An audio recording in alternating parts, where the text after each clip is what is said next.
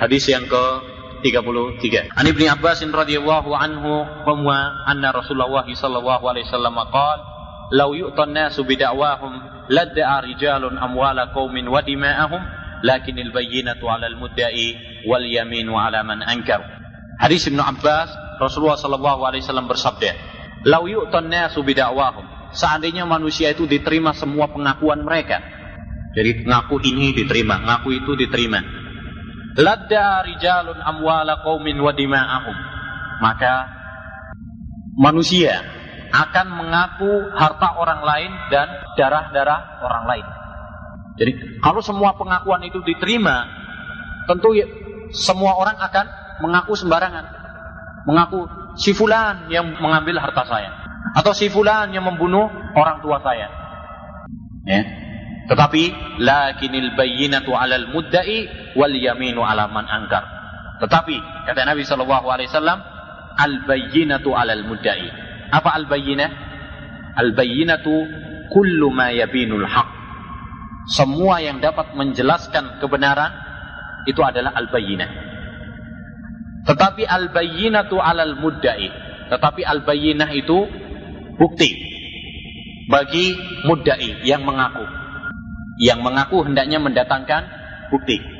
Wal yaminu 'ala man angkar. Dan sumpah bagi orang yang menolak. Bagi orang yang menolak. Tahu gambaran hadis ini maknanya ya?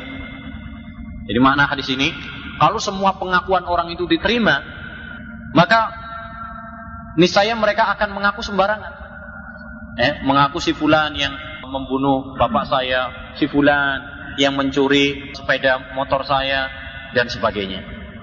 Tetapi Islam memberikan patokan agar tidak menjadi perdebatan yang berkepanjangan. Apa kata Islam? Islam mengatakan orang yang menuduh hendaknya mendatangkan apa? Bukti. Orang yang menuduh hendaknya dia mendatangkan bukti. Contoh, si A sama si B misalkan tengkar, si tengkar. Si A mengaku bahwasanya si B apa yang mencuri sepedanya misalkan. Taip. Kemudian mereka mau berhakim kepada kita. Kita mau jadi hakimnya nih. Apa yang kita lakukan? Kita bertanya dulu, siapa yang menuduh? Si A mengatakan saya.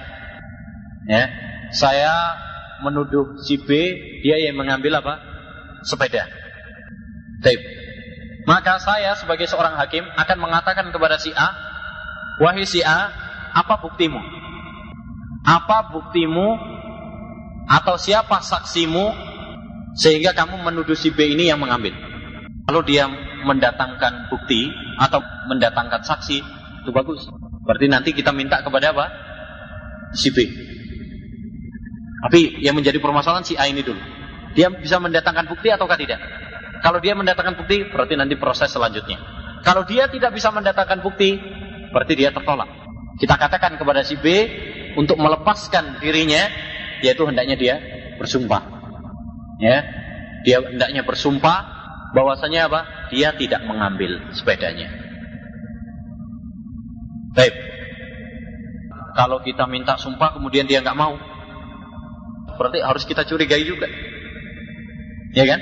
Harus kita curigai juga. Kenapa dia nggak mau bersumpah kalau dia memang benar-benar tidak tidak tidak mencuri? Baik, jadi permasalahannya seperti itu. Bagi orang yang menuduh, hendaknya dia mendatangkan apa? Bukti. Bagi orang yang mengingkari, hendaknya dia bersumpah. Dan ini akan antum dapat faedah dalam semua permasalahan-permasalahan persengketaan. Oleh karena itu, hadis ini merupakan kaidah besar dalam masalah apa? kehakiman. Dalam masalah kehakiman. Ya, dalam masalah qada. Ya, sering dipakai oleh para ulama dalam masalah qada. Siapa yang menuduh hendaknya dia yang mendatangkan apa? saksi atau bukti atau yang lainnya. Dengan itu Imam Nawawi rahimahullah taala mengatakan, "Hadzal hadisu qaidatun kabiratun min qawaidi ahkamis syar'." Ya, baik. Demikian mungkin yang dapat kita sampaikan. Sallallahu alaihi wasallam ala nabiyina Muhammad.